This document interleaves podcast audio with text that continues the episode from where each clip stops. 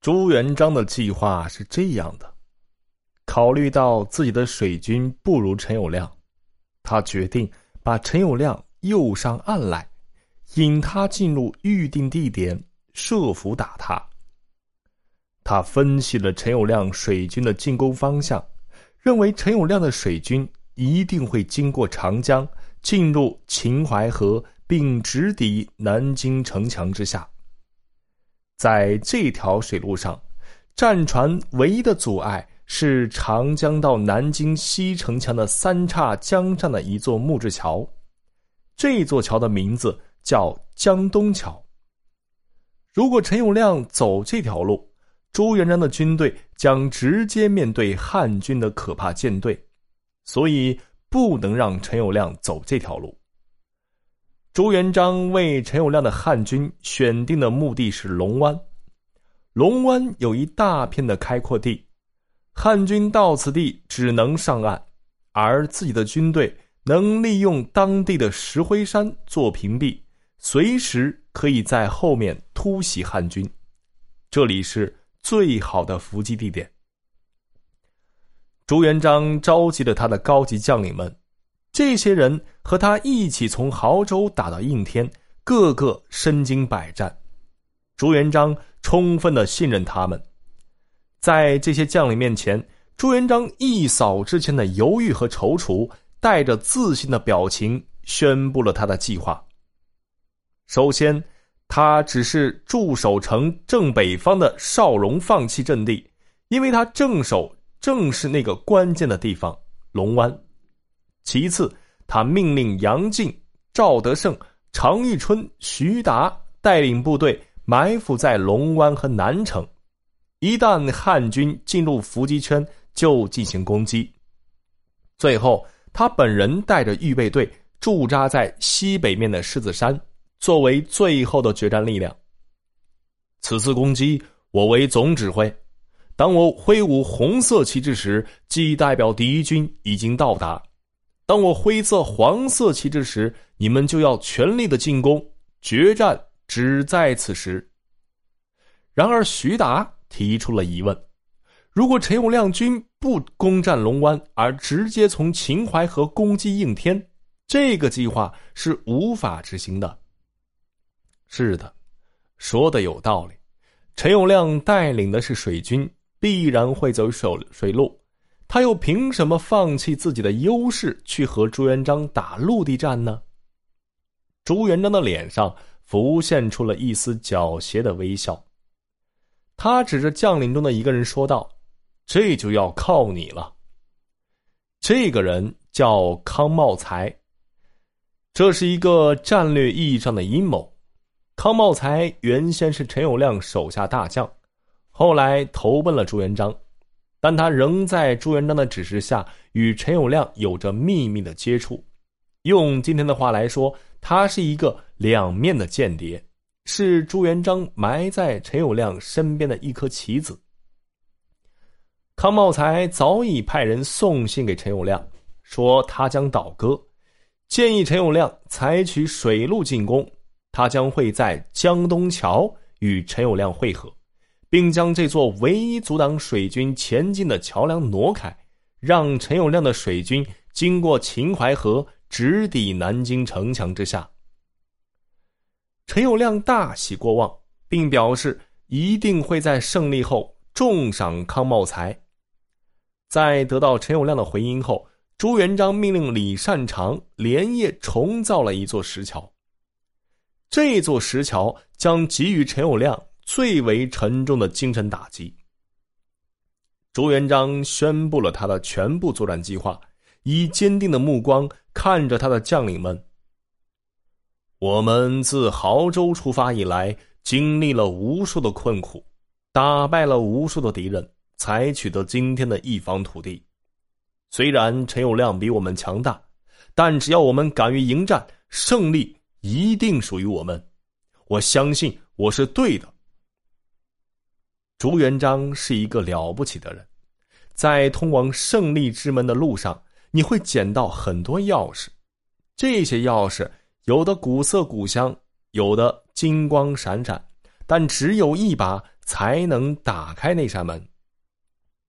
在进行决策时，会有很多人在你耳边提出他们自己的意见，将他们手中的钥匙交给你，让你去选择。但这个游戏最残酷的地方在于，你只有一次尝试的机会，如果失败了，你将失去一切。在战役实施中，只有一个时机是最适合的，能抓住这个时机的，就是天才拿破仑。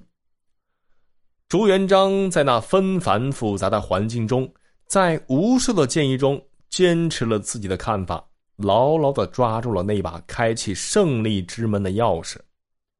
他的成功不是侥幸的，他当之无愧。他正等待着陈友谅的到来。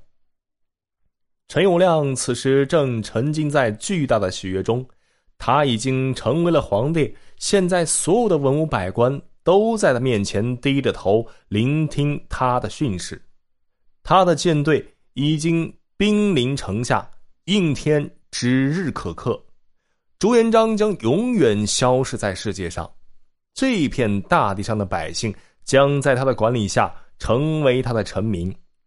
我不是渔民的后代，从来都不是。好消息一个接着一个。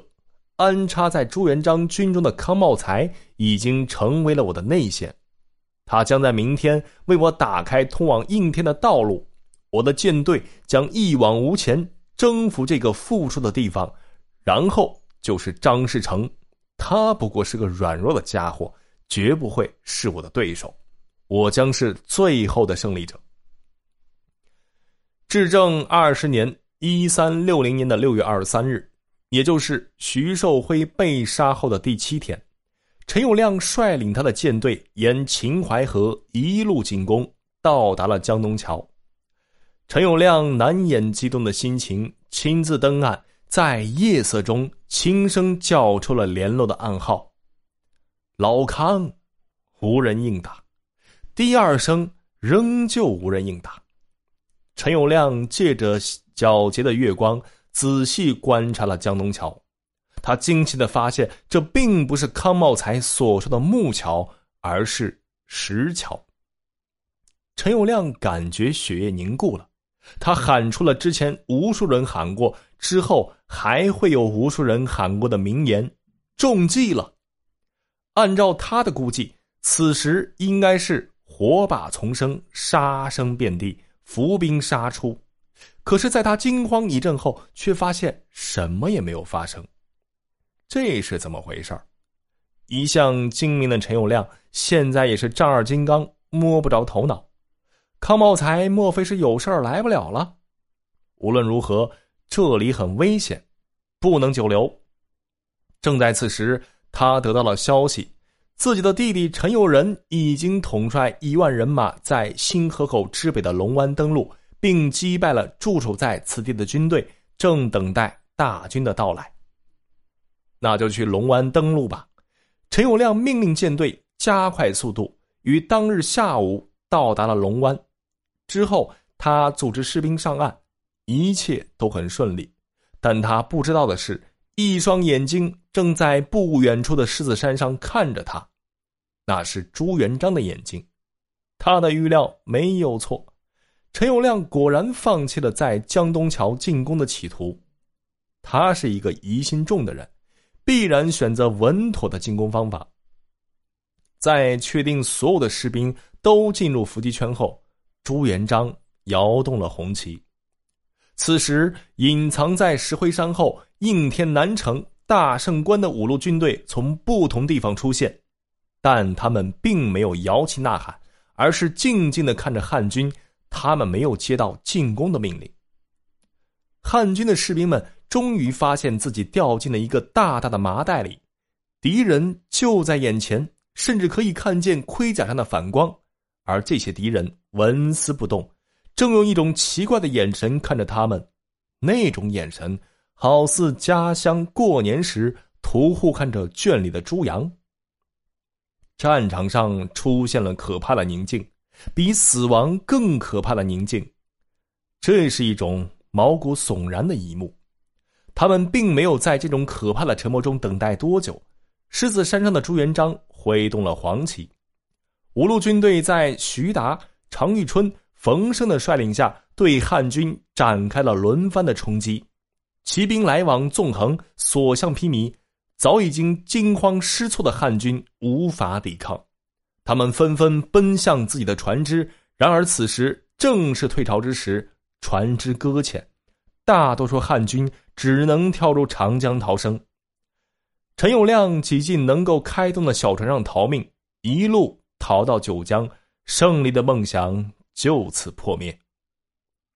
此战。汉军在战场上留下了两万具尸体、七千名的俘虏，而朱元璋的军队几乎没有受到什么损失，还俘获了一百艘大舶和数百条小船。朱元璋借助这些船只，为即将到来的最后决战做好了准备。陈友谅打了败仗，逃回了江西，而张士诚正如朱元璋所说的那样气小。眼睁睁的看着陈友谅被痛打了一顿，只派了几千兵马在江浙与朱元璋接巷一带武装游行了一番，就打道回府了。这个人确实如陈友谅所说，刀架在脖子上才会着急。龙湾之战胜利后的一天，紫金山上的禅寺迎来了一位香客。当时的应天虽然已经为朱元璋所管辖，但治安情况仍然不好，所以寺中僧众一到晚上就会紧闭寺门。这天黄昏时分，这个香客走进了寺庙的大门，口称天晚无法赶路，希望留宿一夜。看门的小僧看此人相貌不俗，且十分的凶煞，竟然不敢阻拦。让他进了内寺。禅寺的住持闻听此事，慌忙出来看。当他初见此人，也不禁吃了一惊。但他毕竟是见惯大场面的人，细看之下，顿觉此人身上自有一股豪迈之气，且带一把宝剑在身。他暗自揣测，这人极有可能是出外打劫的强盗。像这种人，一定不能得罪。如果激怒了他，一把火烧了禅寺，自己和老婆孩子怎么办？于是做主留他一晚。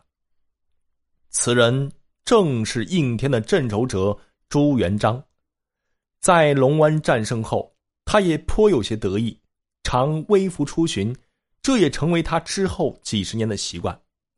这天，他来到紫金山下，见山上有一座禅寺。回忆起自己当年做和尚的情景，便到寺中一游。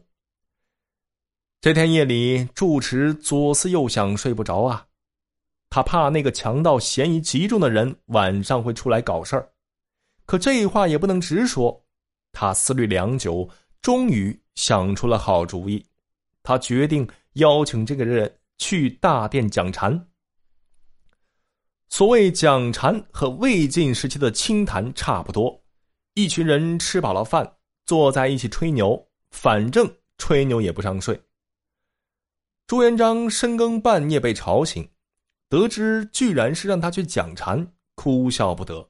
他是何等的精明人，自然明白住持的意思，住的还是人家的地方，礼貌起见，他随住持来到了大殿。此时。空旷的大殿里只有他们两个人，分东西坐定后，住持开始仔细的打量起朱元璋来。他发现此人衣着朴素，虽面相凶恶，但举止还透露着一股土气，顿时对此人大为藐视。做强盗做到这个地步，连件好点的衣服都没有，说他这强盗都抬举他了，顶多是个乡巴佬。但既然是讲禅，还是要说点什么的。于是住持开口了：“施主何方人士？”朱元璋答道：“敢烦禅师下问，在下祖籍怀幼，所持何业？目下无业，为四处游侠而已。”住持一听此言，便觉自己判断不错，他准备教训一下这个乡巴佬。我观施主面相似有杀气，目下天下大乱，望施主早择良业，安分守己，闲来无事，探研佛道，可悟人生之理。”朱元璋不动声色的问道：“不知何为人生之理？”“人生之理，即心境二字。”我送施主两句真言，望好自揣摩。敢请赐教。先祖有云：“静望心自灭，心灭静无亲。人生无非虚幻，得此境界，即可安享太平。”朱元璋看着眼前这个面露轻蔑之色的和尚，沉默了良久，突然大笑，笑声在空旷的大殿里回荡。久久不去，住持大惊失色。朱元璋站起身来，缓步走向住持，突然抽出腰间的宝剑，将剑架在他脖子上。住持再也掩饰不住，惊慌失措，颤声说道：“你想干什么？如要钱财，可以给你。”朱元璋厉声说道：“禅师心境如此了得，为何也会害怕？”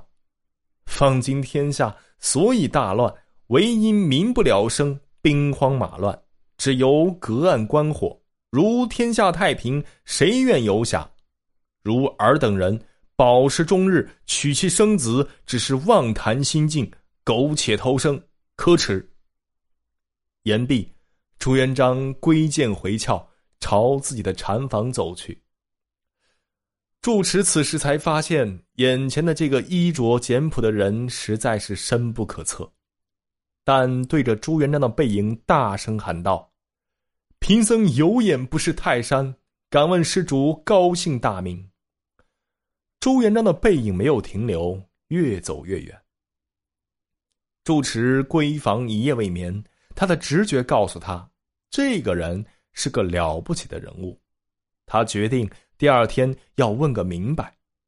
第二天，他起身后便跑到朱元璋的禅房，但已是人去房空，在大殿的墙壁上却留着用朱砂写就的几行大字：“杀尽江南百万兵，腰间宝剑血犹新。老僧不识英雄汉，只管小小问姓名。”